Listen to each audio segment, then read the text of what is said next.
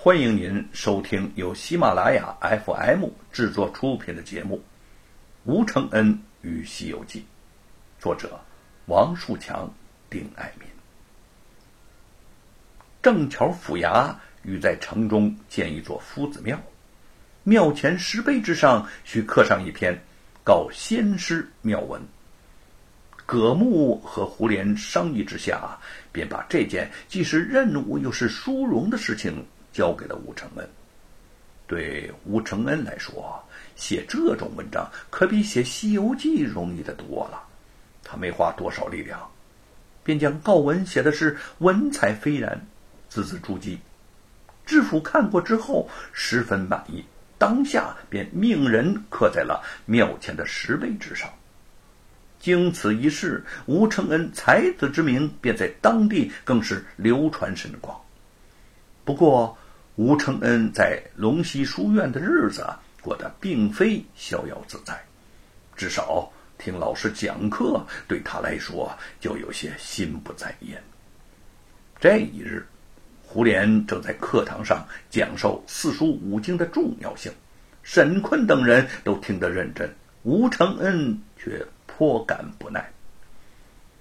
诗书春秋，诸子百家，诗词歌赋，经史子集，经典文章，可谓博大而精深呐。一个人来到世上，只多不过百年，读书作文不过几十年的时间，要以文章治天下，只能择其要而学之。四书五经是文章的精华，你们必须学深研透，这是不能丝毫马虎的。大明圣朝既然以文章取士，自然要有比较划一的标准，八股取士，公平合理。这就好比同出一道题，大家一起做，比试比试，高低优劣，自然就易于判断了。胡琏一番话说出，沈坤等士子纷纷点头。吴承恩却道：“胡先生，方才所讲确实有一定的道理，可是只求四书五经的微言大义，不求五湖四海天下文章的奥秘。入仕做官之人的学识毕竟有些狭隘，以此来看，怎么可能做好一个？”为民为国为君的好官呢？胡琏微微皱了皱眉头。为师知道你不喜欢四书五经，专爱看些奇闻异事的杂书。其实那些杂文旁书是莘莘学子所不当论道的，更不用说研读了，最多作为茶余饭后的消遣。吴承恩辩解道。可是旁文杂书中所讲述的奇闻异事，呈现的都是天地人间的风趣百态，也刻画了真善美和喜怒哀愁，况且悦人耳目，比八股文章要生动有趣多了。对于自己这个桀骜不驯的学生，胡琏着实有些头疼，又不得不耐着性子劝导他。此言差矣。四书五经乃经世之文，是天下所有文章都不可企及的。文人能用它修身齐家、治国安天下。诸子还为此做了四书章句集注等书。你年纪轻轻，可不要误入歧途，自毁一生啊！吴承恩不满地说：“天生我材必有用，即使我所爱不在八股，也不能算是毁了一生。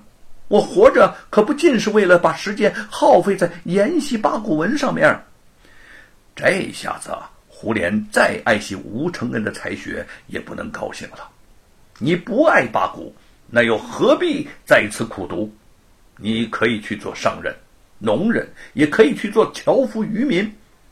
八股取士乃文人入仕之根本，你忘了根本，还谈什么读书作文？又怎么能说得上是金榜题名呢？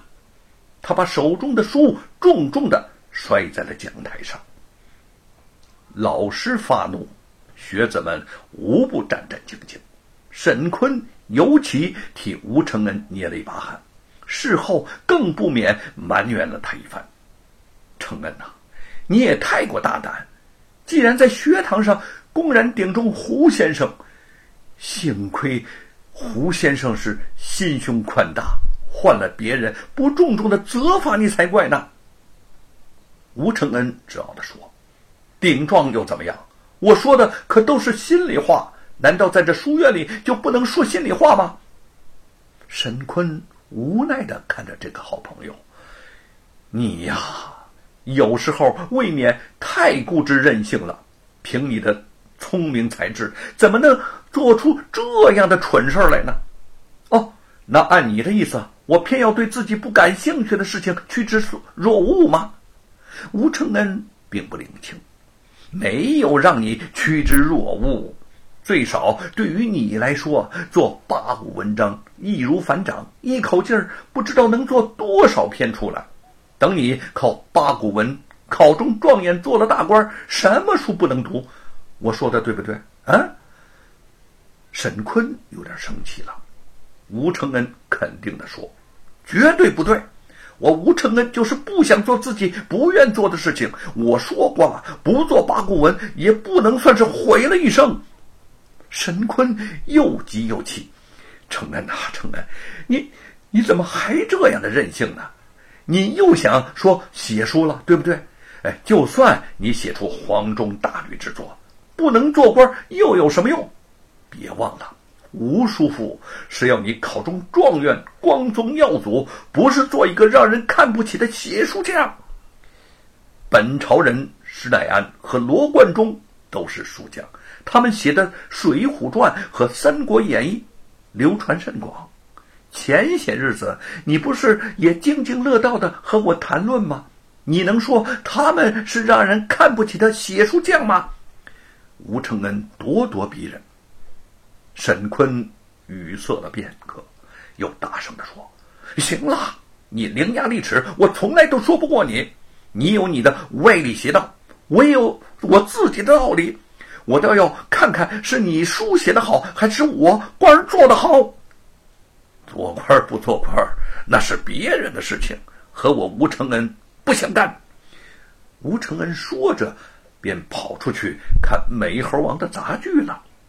在他身后，沈坤苦笑着低语：“承恩呐，承恩，我们虽亲如兄弟，可是我，我真拿你没有办法呀。”